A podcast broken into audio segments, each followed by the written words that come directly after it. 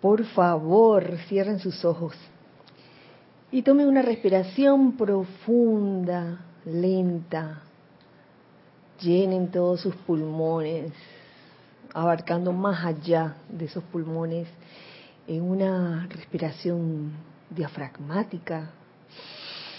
Sientan cómo todo su ser se llena con esta esencia prístina del Espíritu Santo, este elemento bello como lo es el aire, aliento vital, elemento que nos permite vivir.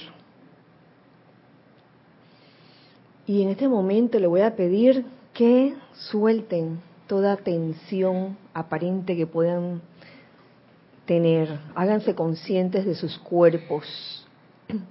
Primero de su cuerpo físico y liberen toda tensión. Siéntanse libres. Suelten y aflojen cada parte de su cuerpo, comenzando por la cabeza, el cuello, los hombros, los brazos, el tronco, las piernas. Y con esta liberación de tensión, permitan que la energía divina fluya libremente a través de ustedes. Ahora les pido que liberen en este momento a su cuerpo mental de todas las ideas y conceptos que han adquirido a través de las encarnaciones, todos esos conceptos acumulados, causantes de atadura, causantes de aflicción, por favor sáquenlos, sáquenlos de su mundo y dejen, dejen ese cuerpo mental receptivo esa mente receptiva a las ideas divinas. Ahora de su cuerpo emocional suelten y dejen ir todo sentimiento discordante o inarmonioso. Y muy al contrario, solo permitan que entren pensamientos, perdón, sentimientos de amor, de júbilo, de felicidad, de tolerancia.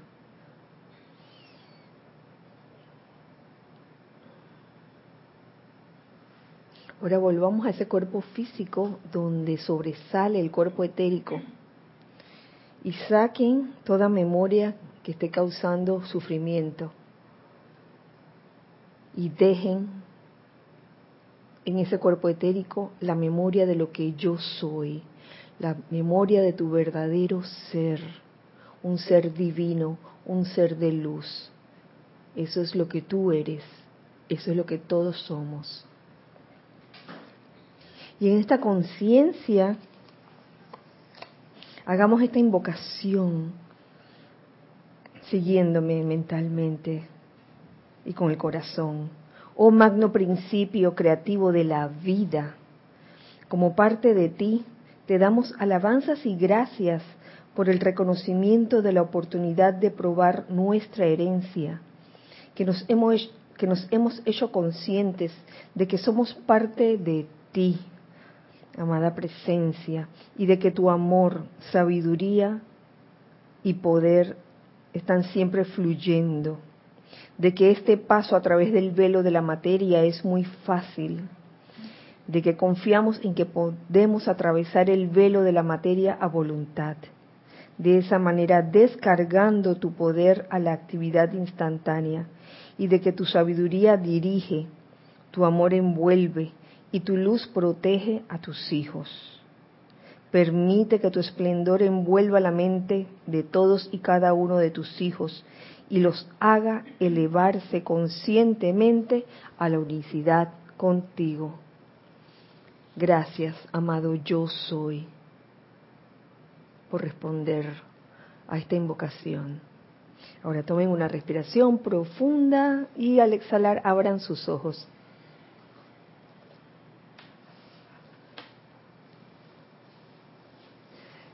Muy buenas noches.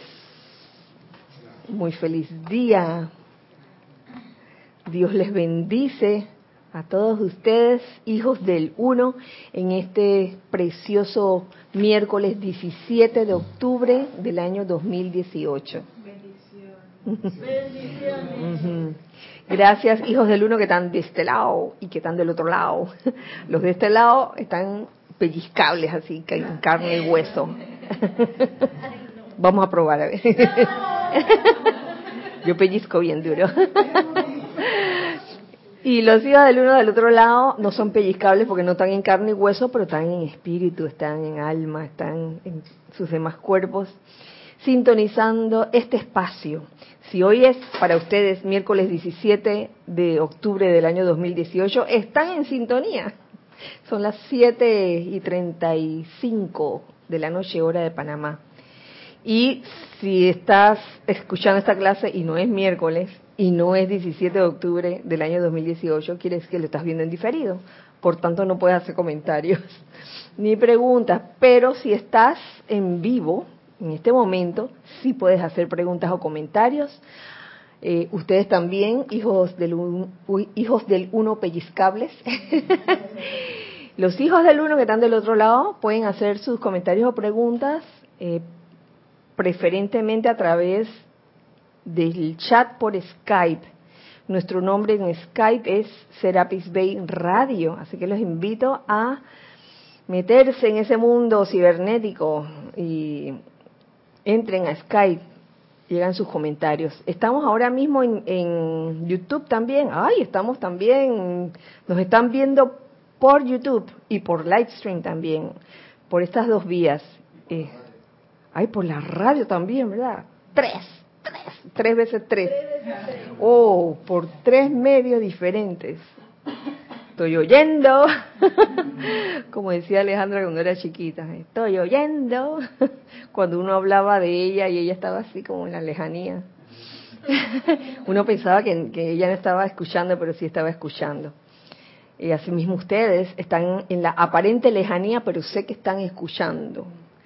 Eh, sé que por YouTube pueden hacer sus comentarios y eso, eh, lo que mm, si es si es un comentario que se puede hacer, no sé, eso eso dependerá también eh, eh, de, de, digo, ya del chatero que ahora mismo es Cristian. gracias Cristian por estar en cabina y chat y gracias Ana por estar en cámara. Así que hoy y a raíz de, la clase de ayer que daba Cristian, cuando reemplazaba a Carlos en su clase de ayer martes a las siete y media de la noche, donde al final de la clase, casi, oye, ya finalizando la clase, le hicieron una pregunta, pero ya era muy tarde porque ya se había terminado la clase. Y Cristian muy amablemente se ofreció a seguir dándole el sábado. ¿Te acuerdas? Era el tema, sí. Era un tema. Eh, de esa misma forma, eh, quisiera hacerles un resumen de la clase que ocurrió el sábado a las 4 de la tarde cuando, cuando me tocó reemplazar a, Nere. ¿Por qué lo voy a hacer? Porque viene, viene a tono con la segunda parte de lo que habíamos dejado inconcluso el miércoles pasado que el miércoles pasado tocamos un tema que está contenido en los boletines privados de Tomás Prince, volumen 3, en un capítulo que se llama Acción Vibratoria del Espíritu Santo. Y lo que seguía a continuación era sobre mm, la vocación, el tema de la vocación. Por eso la clase de hoy se llama Equilibrio y Vocación. Entonces, quiero hacer un resumen porque sé que varios de ustedes quedaron interesados por el tema, que era el tema del equilibrio, comenzando por el equilibrio del señor Gautama, del que nos habla el amado señor Gautama, de no desviarse a ninguno de los extremos, ni a la derecha o a la izquierda, sino que el sendero seguro, el sendero del logro, era el sendero del medio. Eh, los extremos vienen siendo, de un lado, la apatía, la tibieza, el letargo, eh, y en el otro extremo se encuentra el fanatismo exagerado. Y el sábado eh, se hizo, hicieron un comentario, una, una de las eh, estudiantes que estaban aquí, creo que fue Vicky, en donde planteó el equilibrio como el eterno ahora, y me pareció súper interesante ese comentario. El equilibrio como el eterno ahora, y los extremos serían, de un, en, un extremo estaba el pasado y en el otro extremo estaba el futuro. Y es cuando, cuando estamos enfrascados en el pasado, siempre de, trayendo a colación el pasado, no estamos en equilibrio. Igual cuando estamos preocupados del futuro, vivimos preocupados del futuro y que, ay, no me va a alcanzar, ¿qué me pasará? Me moriré la otra semana, mañana, no sé. Hay gente que vive así, preocupada de lo que va a pasar mañana o la otra semana. A mí me ha pasado también, de que hoy, ay, la otra semana, ay, y, y viene como la angustia. Entonces, una, este, alguien en ese estado, que puede, puede ser cualquiera de nosotros, vive en, en zozobra muchas veces y en desequilibrio. Entonces la idea es vivir en equilibrio, aquí y ahora, el eterno ahora. Y hablando de equilibrio, también hice una analogía que me pareció súper interesante, pero que no terminé la idea el sábado, por eso quiero terminarla aquí. La idea de el cerebro, el cerebro. Fíjense, le voy a leer. Primero les voy a leer una introducción sobre el cerebro que, que encontré. Esto si, no, esto si no lo toqué el sábado. que Eriquita estuvo ahí, gracias Erika por, por, por la cabina. E, ella estuvo allí haciendo, entrando a YouTube. Eh, el cerebro es el instrumento que la mente utiliza, pero la mente misma es el instrumento del espíritu. Esto viene eh, descargado del maestro ascendido Kuzumi en la Edad Dorada. El cerebro es el estuche dentro del cual la mente se acomoda. Qué forma de, decirlo, ¿no? Muy interesante.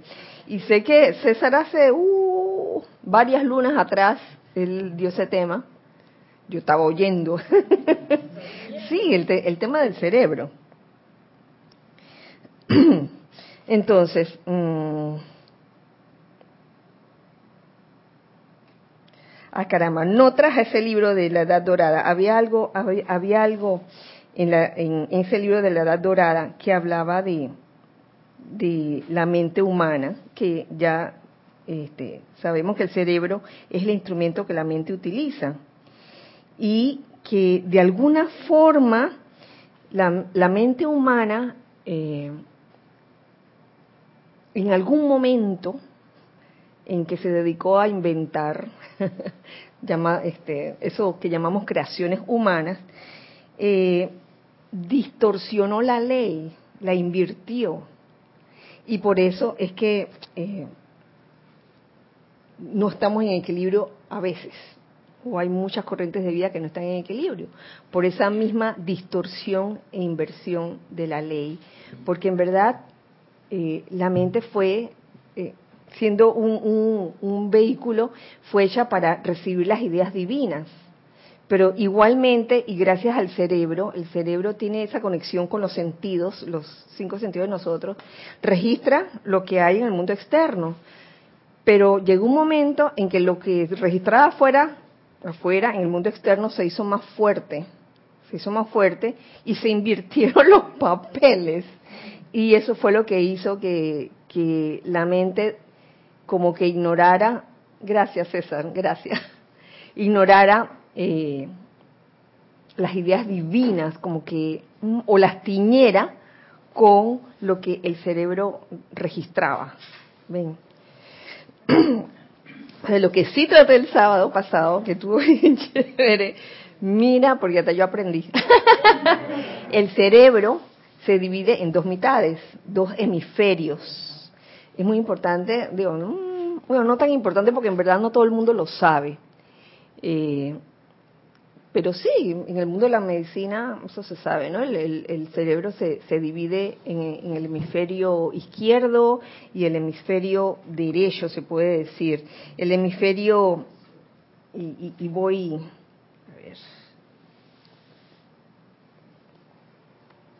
ver. Aquí tengo una, una figura de, del cerebro. del cerebro. ¿Se puede ver desde aquí? A ver, ¿se puede ver?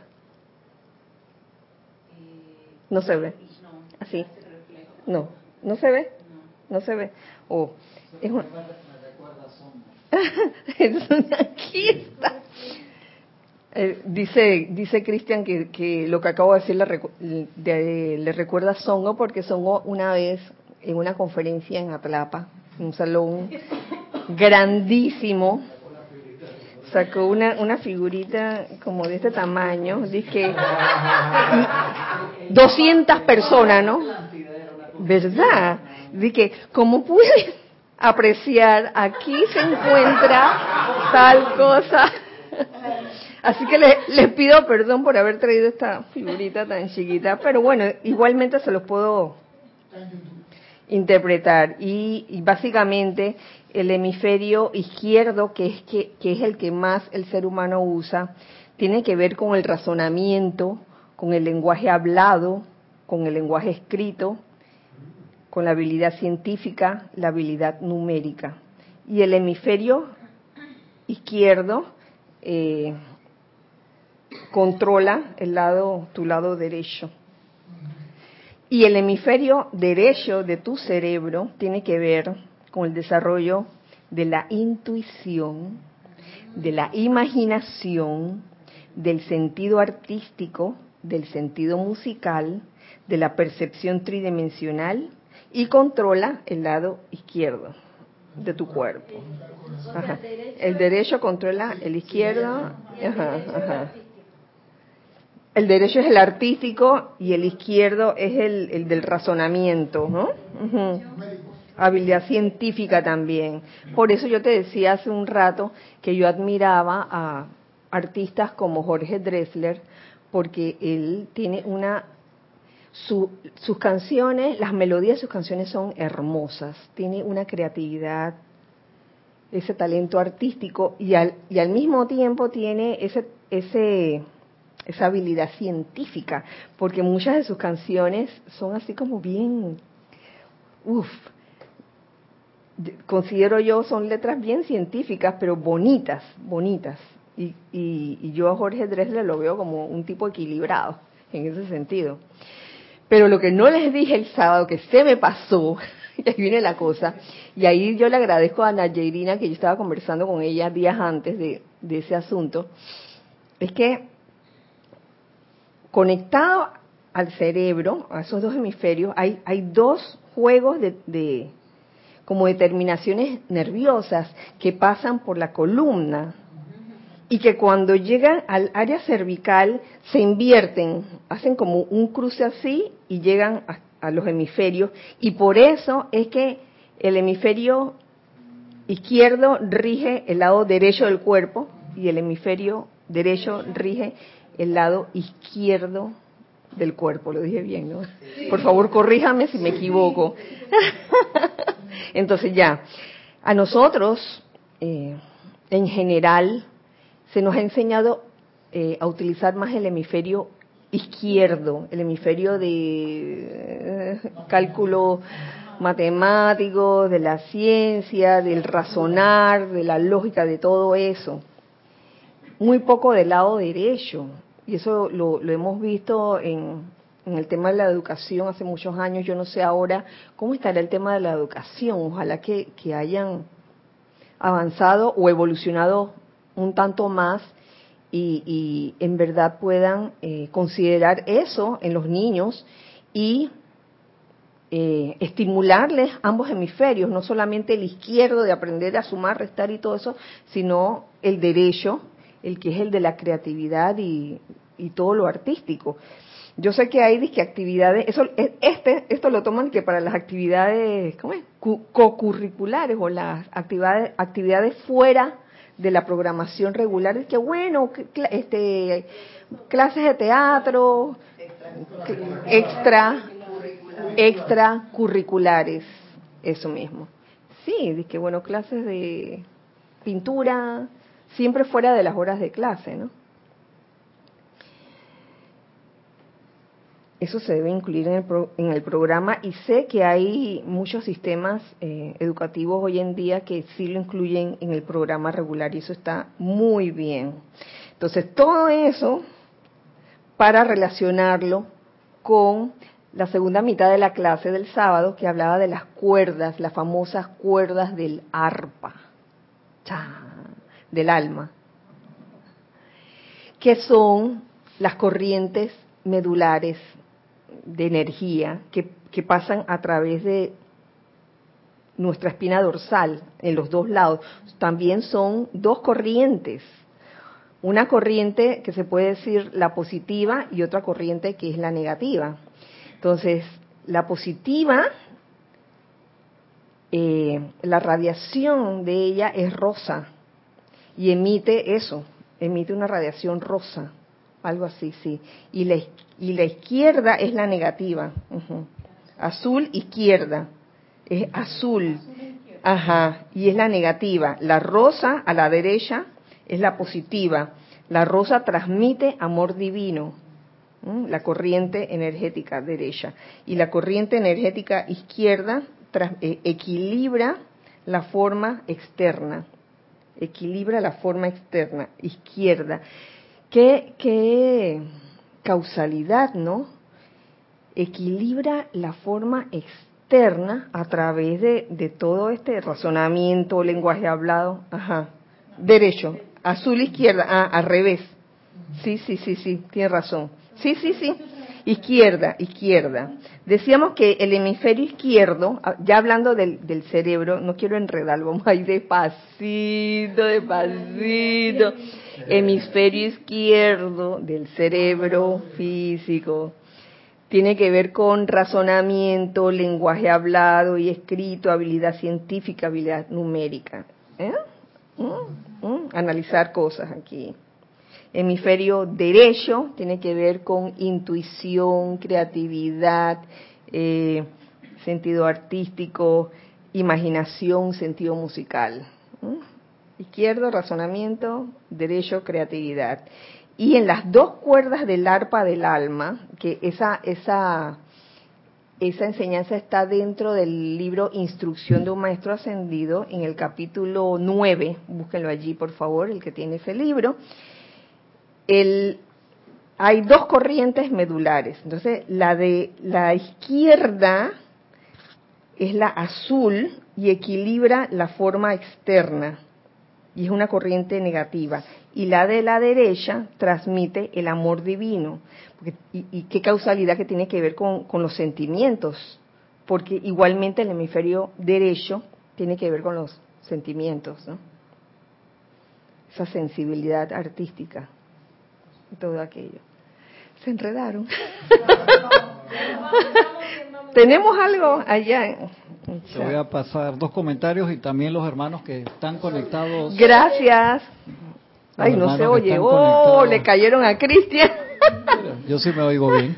Los hermanos que están conectados, eh, Matías Adrián Sosa desde La Plata, Argentina, Isabel Riveros de Santiago de Chile, Patricia Liendo, La Paz, Bolivia, Flor Narciso de Mayagüez, Puerto Rico, Juan Carlos Plazas de Bogotá, Colombia, Elizabeth Alcaíno desde Nueva York, Estela de Tucumán, Argentina, Consuelo Barrera desde Nueva York y los hermanos que están en YouTube, a los cuales les pido que algunos tienen un nickname solamente, que porfa que me pasen un nombre y, la ciudad, porque a veces tiene un nombre que es, por protocolo, no es.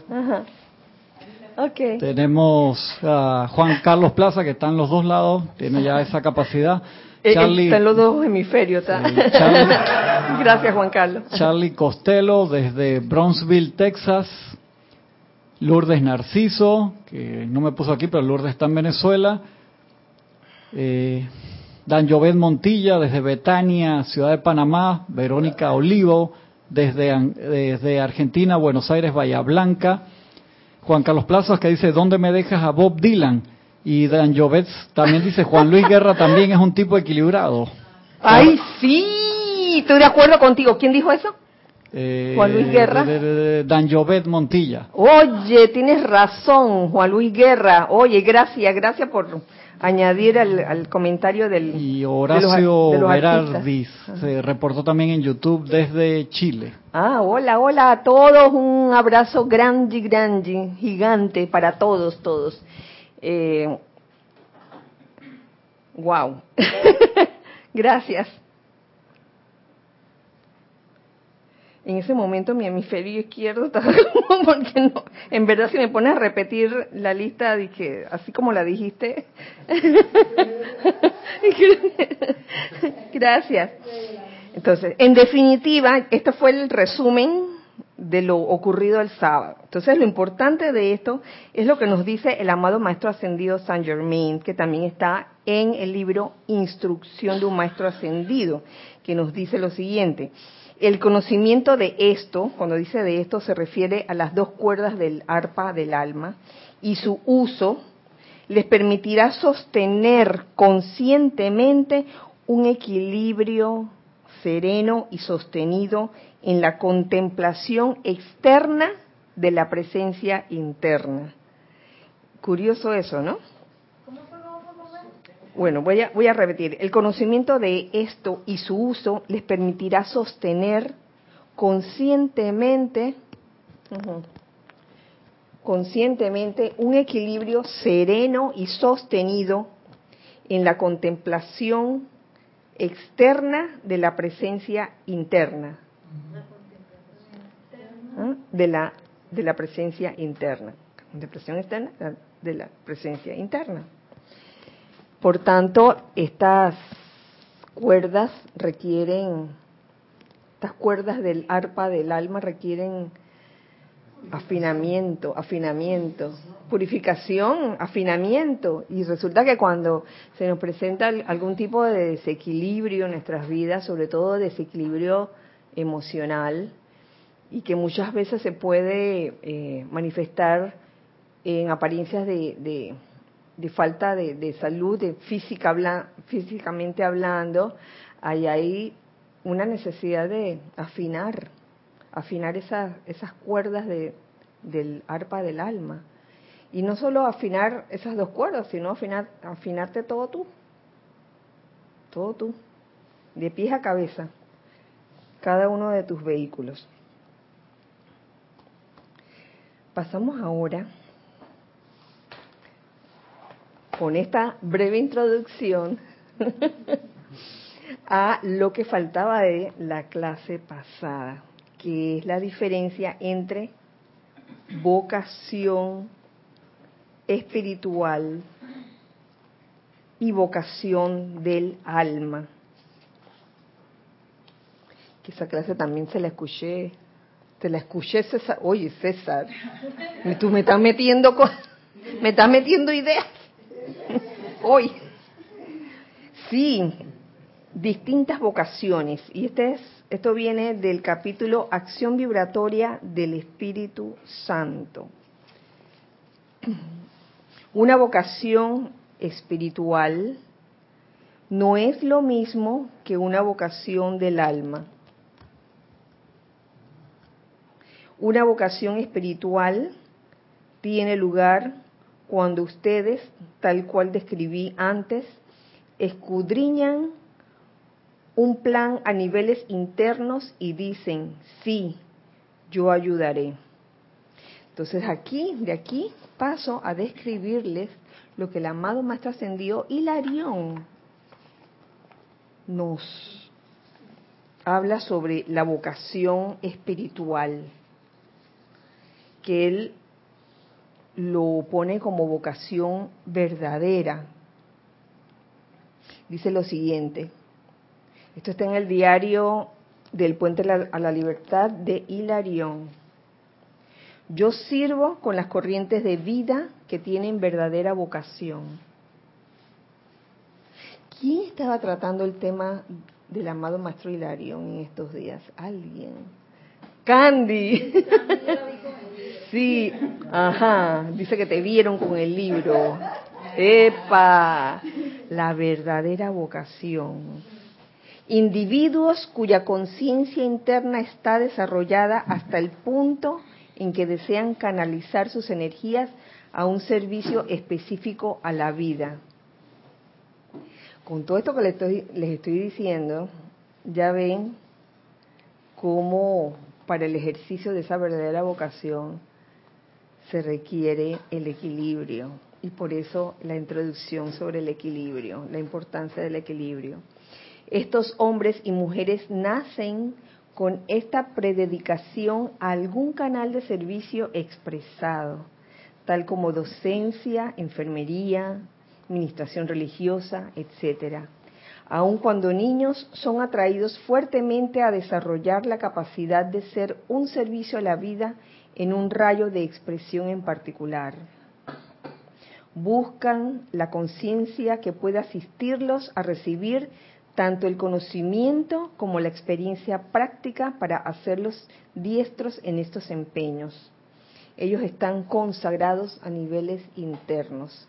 Desde antes de, encarnar, ellos dijeron, yo quiero hacer esto, yo, quiero hacer tal cosa. Su vocación espiritual. Los individuos que tienen una vocación espiritual no encontrarán la felicidad a menos que se les permita seguir los dictados de su corazón en esta dirección. Los chelas conscientes y estudiantes de los maestros caen en esta categoría.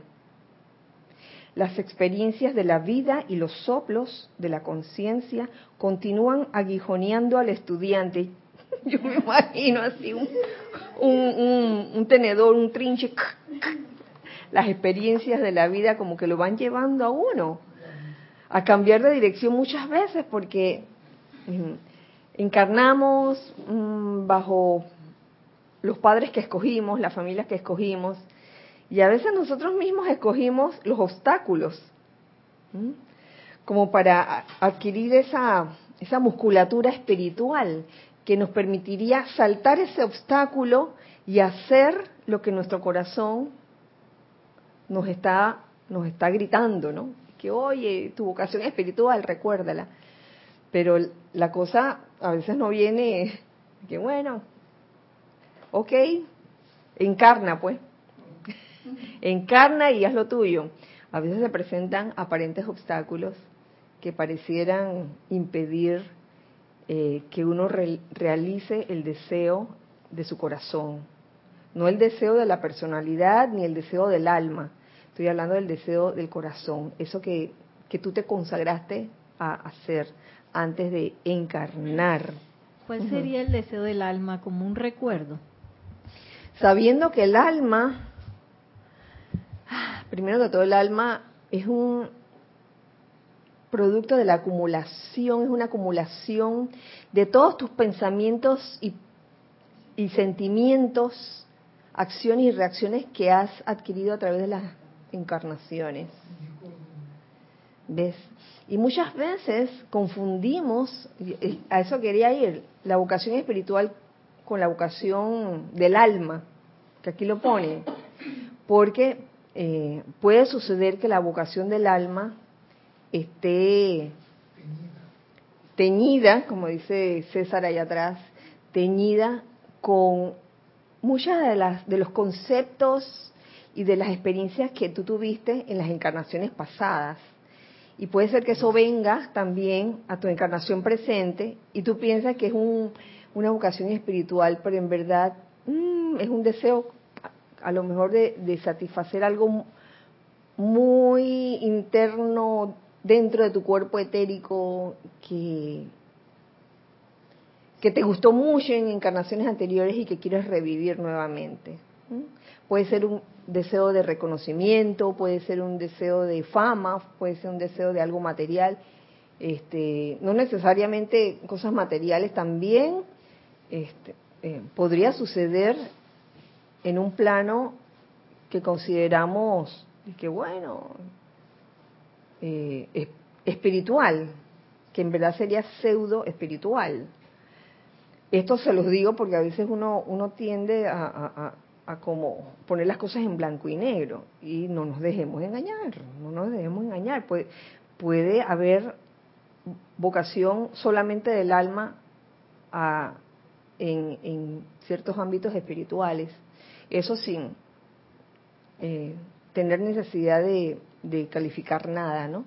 Pero eso puede suceder para que no nos vayamos al autoengaño. Tenemos algo en chat. Gracias, Cristian. Sí, reportó sintonía también Angélica de Chillán, Chile.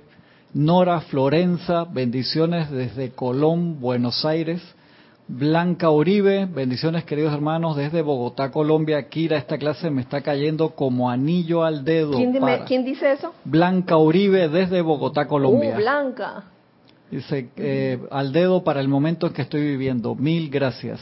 Hoy y mil gracias y bendiciones para ti y para todos los que los que están en este momento en esta clase. Gracias, gracias, gracias. Eh, de verdad, como anillo al dedo. Oye, te cuento Blanca también a mí, a mí me cae como anillo al dedo. ¿Por qué tú crees que damos estas clases? Estas clases no son solo para para los que escuchan, sino para el que las da, ¿sí o no? ¿Verdad? Para el que las da. Necesito equilibrar mis hemisferios. y las arpas también. En, en las cuerdas, las cuerdas del arpa también. Entonces, mm,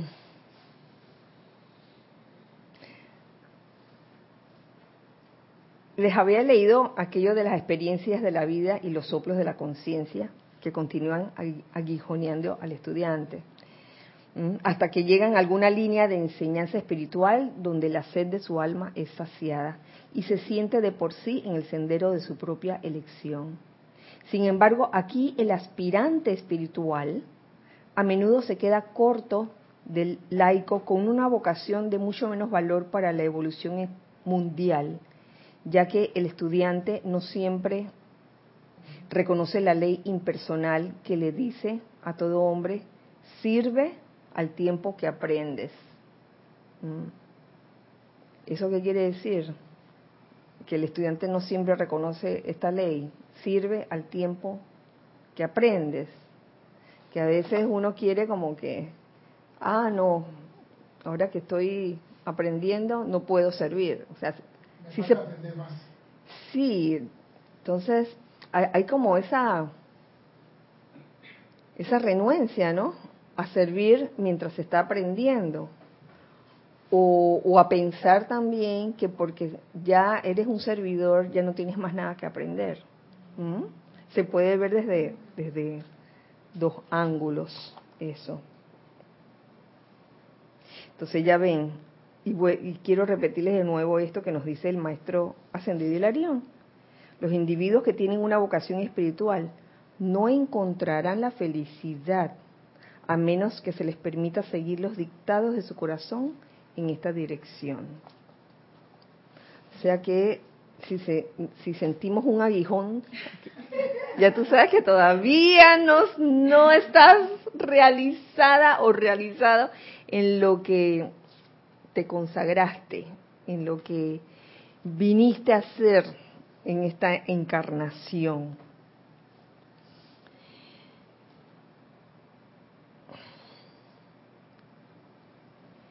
Y volvemos aquí con lo que nos decía el amado Mahashohana acerca de las distintas vocaciones. En los boletines volumen 3, una vocación del alma tiene lugar cuando ustedes han encarnado y su cuerpo físico, su conciencia cerebral, los hábitos y deseos de la familia en la cual ustedes nacieron, sus propias tendencias naturales, las tendencias de Erika en su clase, que también hablaba de las tendencias que son como un equivalente de los famosos surcos neuronales de Patty. Sí, todo está, todo está, ¿de, de qué? No me acordaba que eran las de Pati. Sí, sí, los surcos neuronales de Patty. Las tendencias naturales, usualmente dirigidas desde su mundo de deseos y su cuerpo etérico. Todos estos seres se deciden a través del corazón y el cerebro a servir a Dios y a los maestros. Y por eso mmm, aquí yo veo la necesidad del equilibrio. El equilibrio no solo de los hemisferios del cerebro, no solo de las dos cuerdas del arpa, sino el equilibrio mismo en, tu vida misma. Eh, de lo práctico con lo devocional, por ejemplo, de vivir en el eterno ahora también.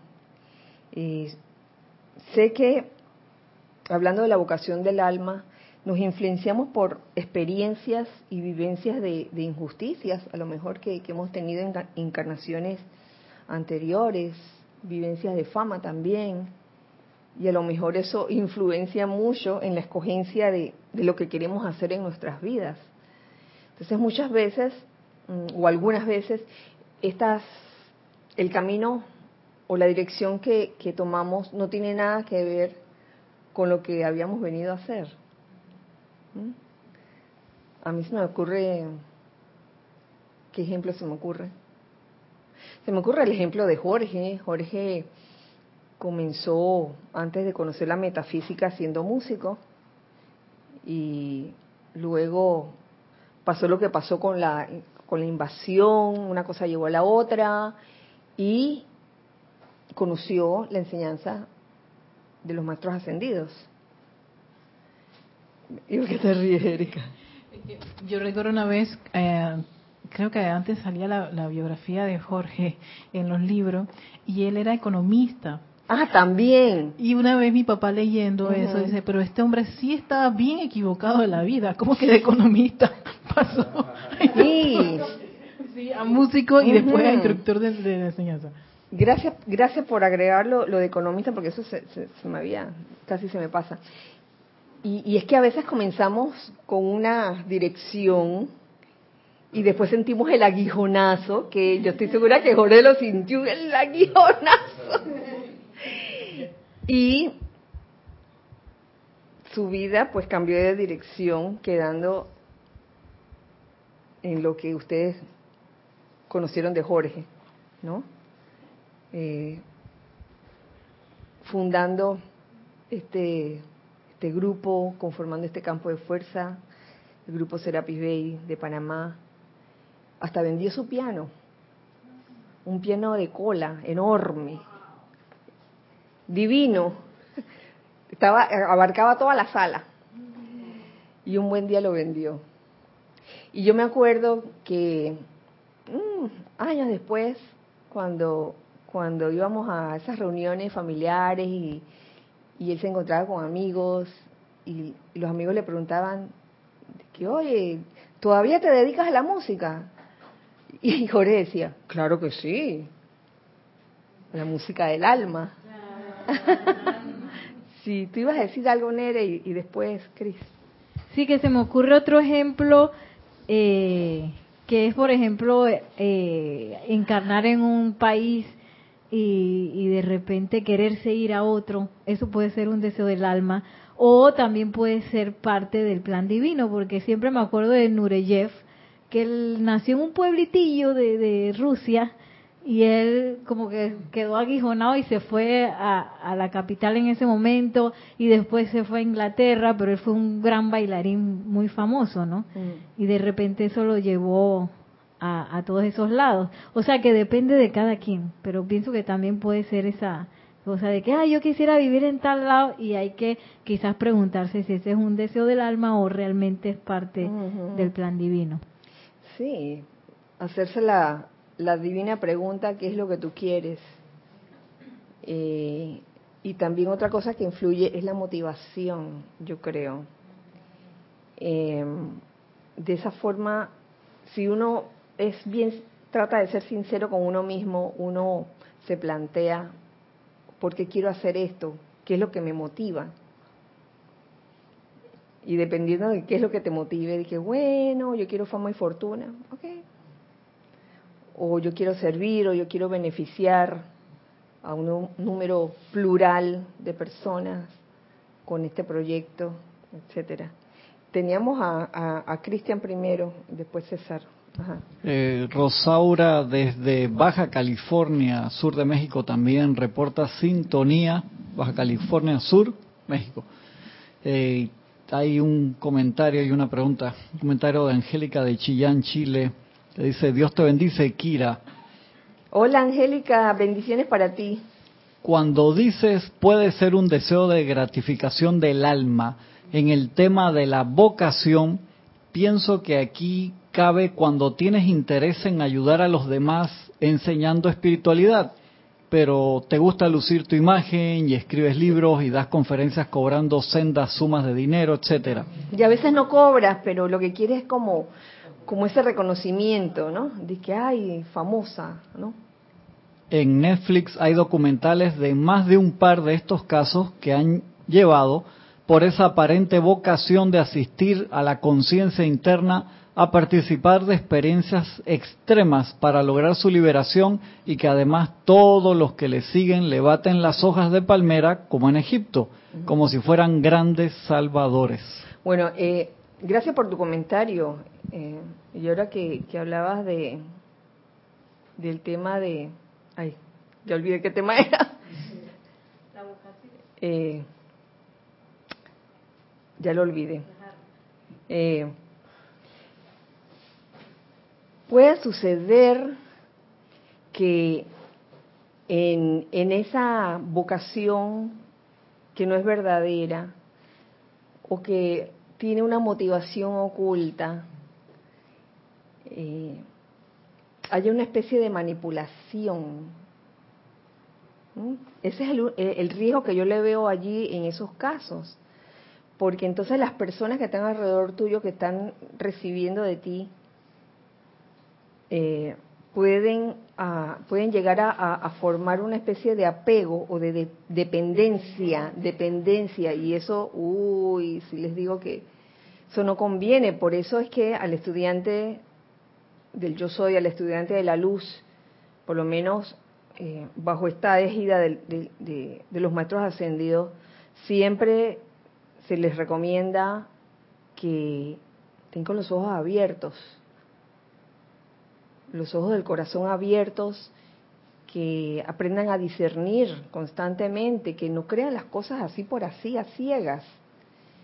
Eh, porque si se trata de almas nuevas, sobre todo, fácilmente se dejan, se dejan como atrapar por una de estas influencias que te hacen ver de que, ah, sin mí estás perdido, ¿no? Ese tipo de cosas. Eh, es lo único, eh, el riesgo que yo le veo a eso. Gracias, gracias por tu comentario. ¿Tenías otro comentario? Y después pasamos a César y después Nere. Elizabeth Alcaíno desde Nueva York dice, Dios los bendice, amados hermanos. Bendiciones para ti, Elizabeth. Kira y hermanos, perdonen mi ignorancia, pero me gustaría saber qué es el alma en sí. ¡Ajo! A ver, ¿qué es el alma? Uy, el alma, el alma. El alma surgió producto de a ver, César, de, de, la acumulación de pensamientos y sentimientos, creaciones humanas, etcétera. Cuando, el hombre, el ser humano, empezó a experimentar con los poderes de la presencia, se hizo, se creó el alma para tener un registro total de todo lo que el hombre hacía con esa energía y con la condición de que tenía que purificar esa alma para poder regresar a casa. Tan sencillo como es. Es el disco duro donde guardamos todas las creaciones que nosotros hacemos en este plano, al usar la energía de la presencia. Gracias. Pero a veces se nos olvida que ya están ahí y purificamos todos los vehículos y ya la dejamos en la cocina. Y ella sigue guardando toda la basura que creamos. Ajá. Que quede claro que, que, que, no se, que el alma no es que sea algo malo, sino que necesita toda esa actividad de purificación por todo lo que ha acumulado durante encarnaciones, Desde que nacemos. Ajá, ok, gracias. Eh, Tú querías hacer una acotación, permiso, Nere. Ajá. un, un, símil, que se me ocurre respecto al alma. Ajá. Eh, es como el currículum de una persona.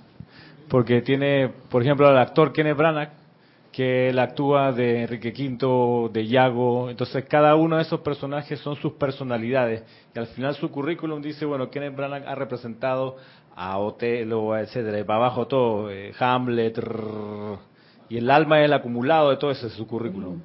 Claro. Pero él, no es, él no es ninguno de esos personajes, él es Kenneth Branagh. Exacto. Y fíjate, este, ahora, ese, ese ejemplo está bien ilustrativo. En ese currículum, eh, y no lo quiero decir de Kenneth Branagh, puede ser otro actor, puede haber alguna película donde actuó malísimo, por ejemplo, ¿no? O pueden haber varias películas y entonces la purificación sería de que, vean acá, voy a superarme, voy a tratar de hacerlo mejor cada, cada vez, las próximas películas voy a tratar de, que, de actuar mejor. O sea, lo veo así, ¿no? Así mismo eh, eh, el alma. Bien. ¿Otra cosa? No, no, yo, a ah, lo que querías decir. Sí, es que voy a tener que ir para atrás un poquito. En antes dijiste la pregunta, ¿qué es lo que tú quieres? Entonces yo quisiera a ver si dividimos esa pregunta en dos. A ver. ¿Qué es lo que tú quieres? Es el alma, es la personalidad. ¿Y qué es lo que quiere el corazón? Es otra cosa. Porque el alma no puede decir, cohete camino. Porque él tiene conceptos errados que tú acabas de decir. Y no puede decir, este es el camino. Y el corazón nunca se equivoca. Entonces seguimos muchas veces lo que nos dice el alma. Pero ¿para qué sirve el aguijón que les hablé hace un rato, oye? A veces no lo sentimos y seguimos el, camino. Mire, usted va manejando su carro y a usted le dicen no doble a la derecha y usted se mete a la derecha y de repente y le ah. dijeron el aguijón estuvo ahí y, de repente el tanque bueno. y no puede salir. Entonces el aguijón no le hacemos caso, no le hacemos caso, pero ahí porque es chiquitito el trinchante. Ahí está, César, gracias. Dale, nene, sí. te va como atrapando. se va haciendo poniendo, así como en Truman Show, que te va poniendo los carros así. Entonces tú no tienes forma que llega un. Ay, Todo este tiempo. Enciende, enciende. Repite, nene, por Así que. que yo pienso que...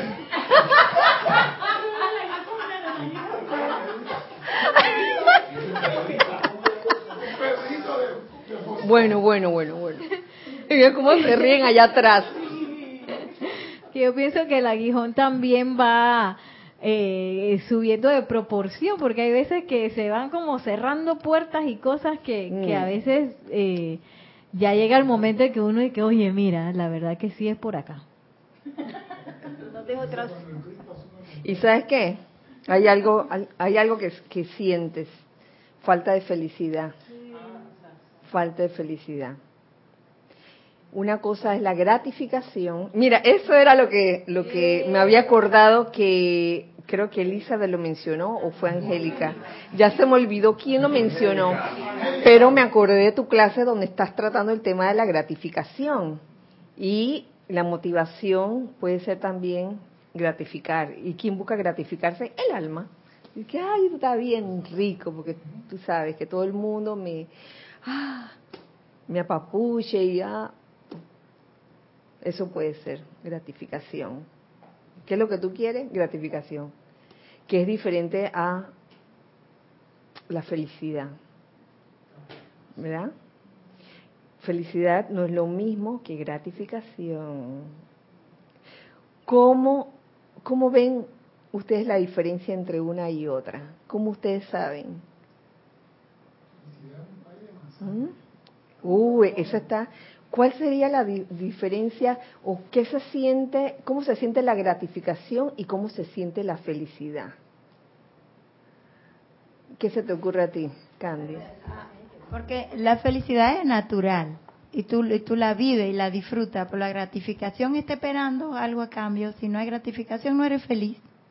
Entonces yo, cuando la felicidad se, se, sostiene y tú lo disfrutas y eres feliz, tiene paz y armonía. Con la gratificación no hay armonía. Ok. Bueno. Yo puedo agregar algo a lo que dice Candy. Es cierto, la gratificación tiene la característica de que es temporal.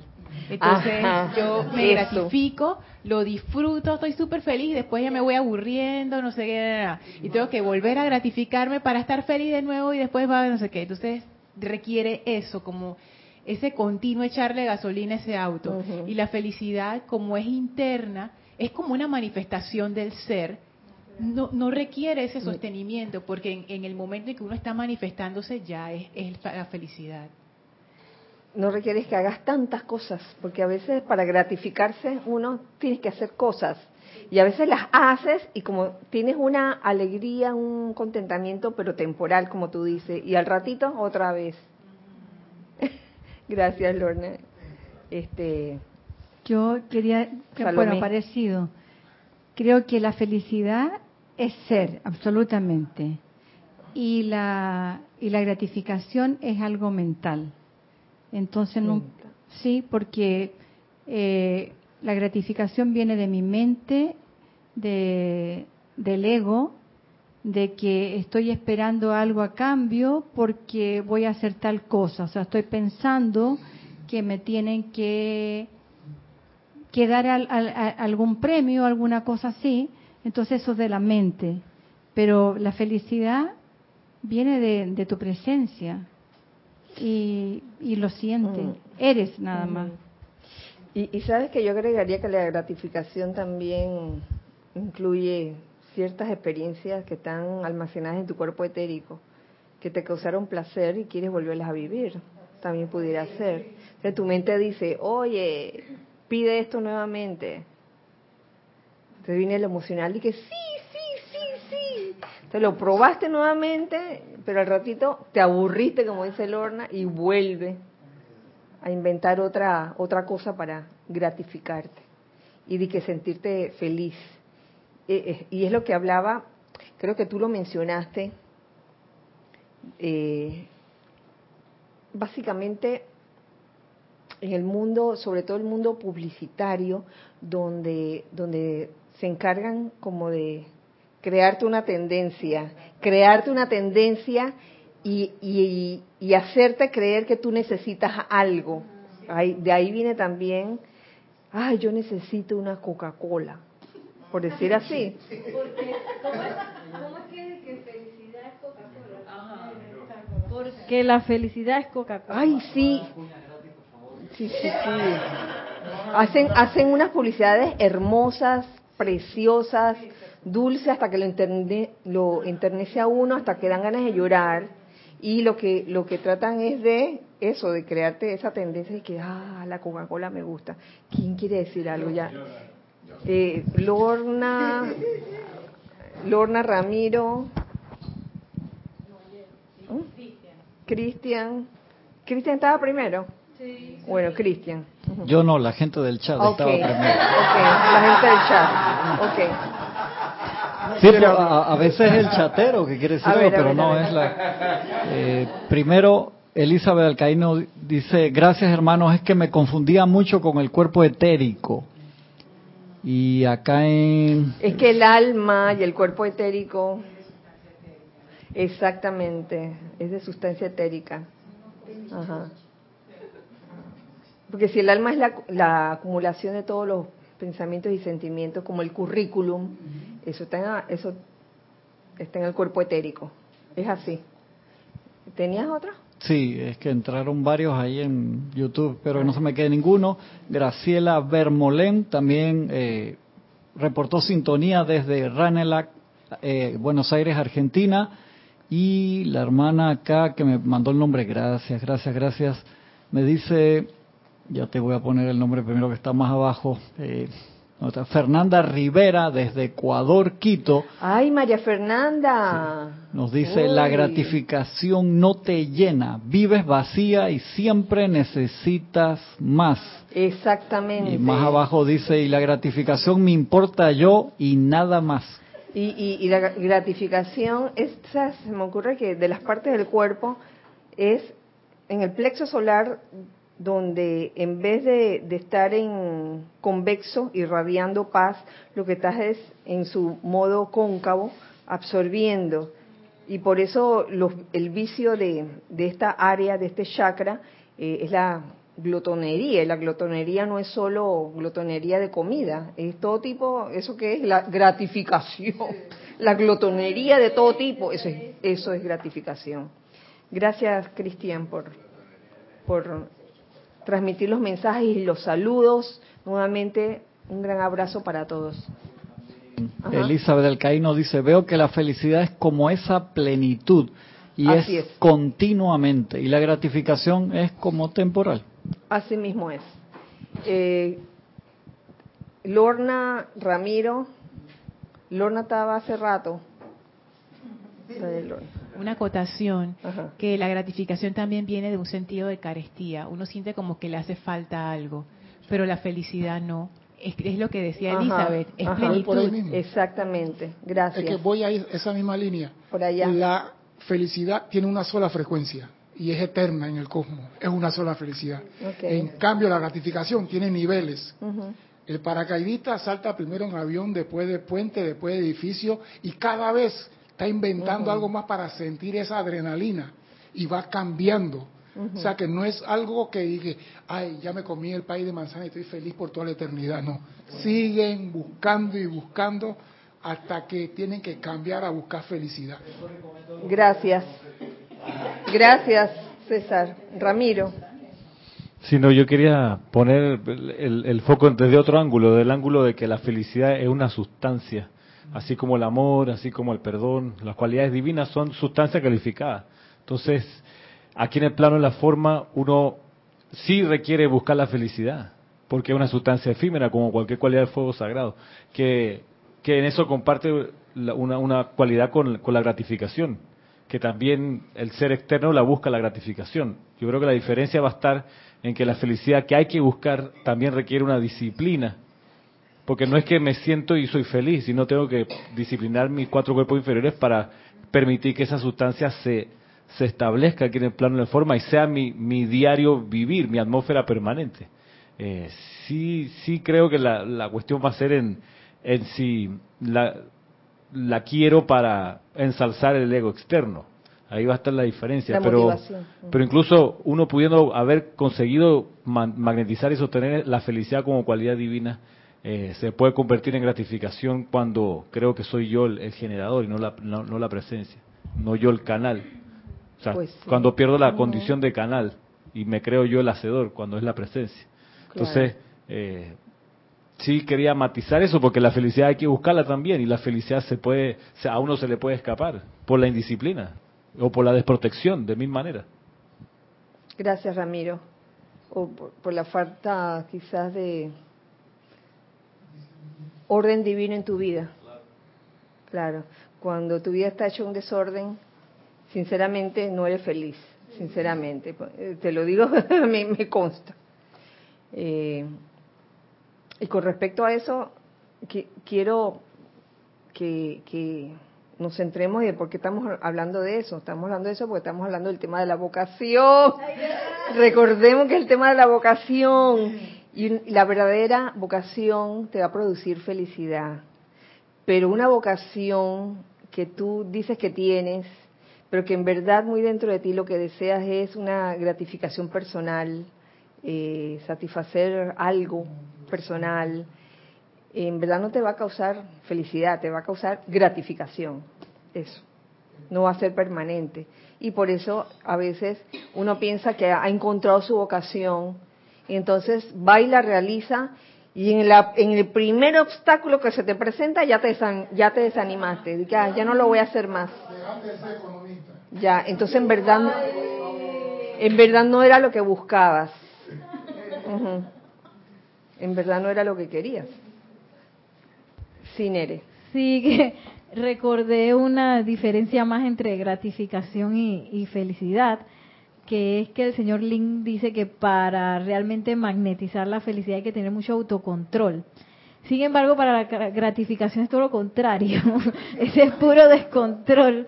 Y pienso que eso tiene que ver también con la, con la vocación, porque la vocación también requiere de disciplina, ¿no? Sí, claro pero la, la disciplina no, no vista como una cosa y que, ah, una carga o algo obligatorio, eh, sabiendo que la, la, la mejor disciplina de todas es la autodisciplina, la que uno mismo se propone.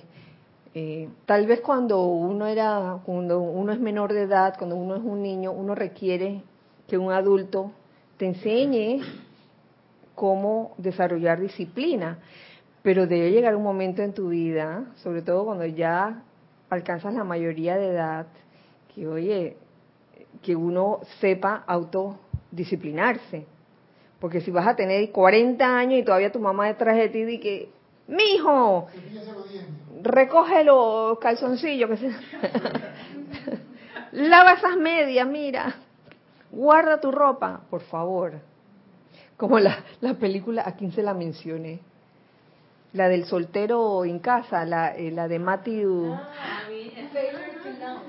Ajá, que, que los padres, eh, eh, era un cuarentón, cuarentón. Entonces los padres contrataron a esta chica para que lo enamorara y lo sacara de la casa. ¿Ustedes la vieron? Comiquísimo. Sí, sí, sí, sí. Tenemos algo en chat. Gracias. Fernanda Rivera nos decía también, la felicidad viene del interior a través del mejoramiento continuo. Y Angélica de Chillán, Chile, nos decía Kira, antes que nada pido perdón a todos los hermanos allí presentes por no haberlos saludado. Me gratifiqué realizando el escrito y no tuve la conciencia de saludarles como corresponde. Dios les bendice a todos. Esa carencia de saludo me provocó infelicidad.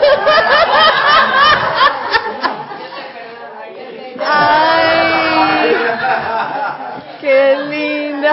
Dice, no podía experimentar más a tiempo con este tema, ensayo y error, carencia de saludo de mi parte. Friendo y comiendo, decía Jorge, ¿verdad? Ay, Gracias, Angélica. Este, ¿ya? ¿No tenemos más? ¿Tenemos algo más? Bueno, ya saben que para este tema de la vocación se requiere se requiere equilibrio, equilibrio en la vida de uno, en sus hemisferios. Eh, conversando con varias personas durante esta semana, eh, cada vez que me conversaban acerca de, sus cosas, yo me daba cuenta que hmm, hemisferio izquierdo, hmm, hemisferio derecho. Tiene que irse más al, izquierdo, tiene que irse más al derecho. Y, bueno, es, es, como cada uno darse cuenta, ¿no?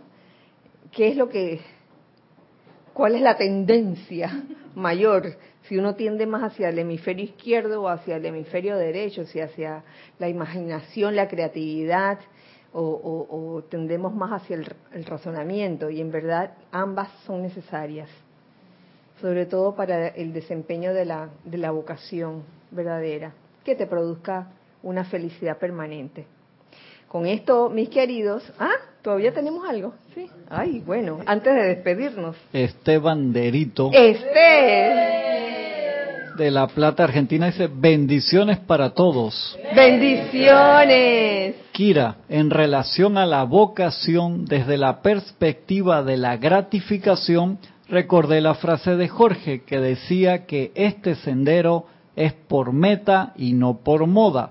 La moda es un cambio constante porque no satisface a las propias necesidades personales. Así es la, la llamada moda. Y yo me pregunto si la moda en verdad ha beneficiado a la humanidad o de repente la, la ha hecho caer en... Digo, yo creo que, que eso necesita equilibrio.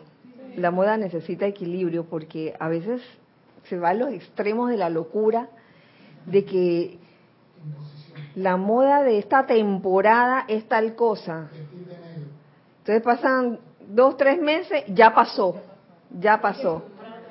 Y tienes que comprar, exactamente, te obligan a comprar otra cosa y te hacen pensar que lo necesitas. Y si todavía vistes con lo que estaba en la moda en la temporada anterior, oye, estás fuera de moda.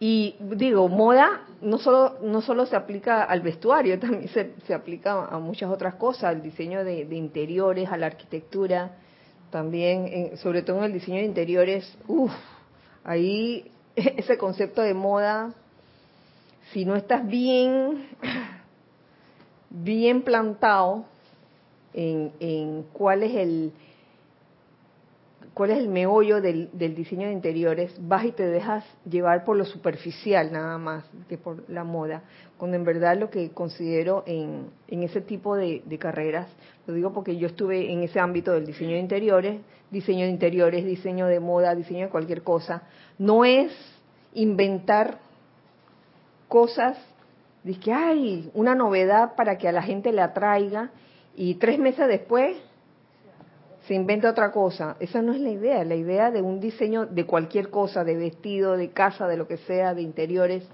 es eh, lograr confort, comodidad, que, que, vaya eh, consono con la identidad de la persona que, que habita en esa casa o que usa ese vestido. Lo veo así, que sea útil, útil, práctico y bello también, porque el hecho de que sea útil y práctico no significa que no pueda ser bello.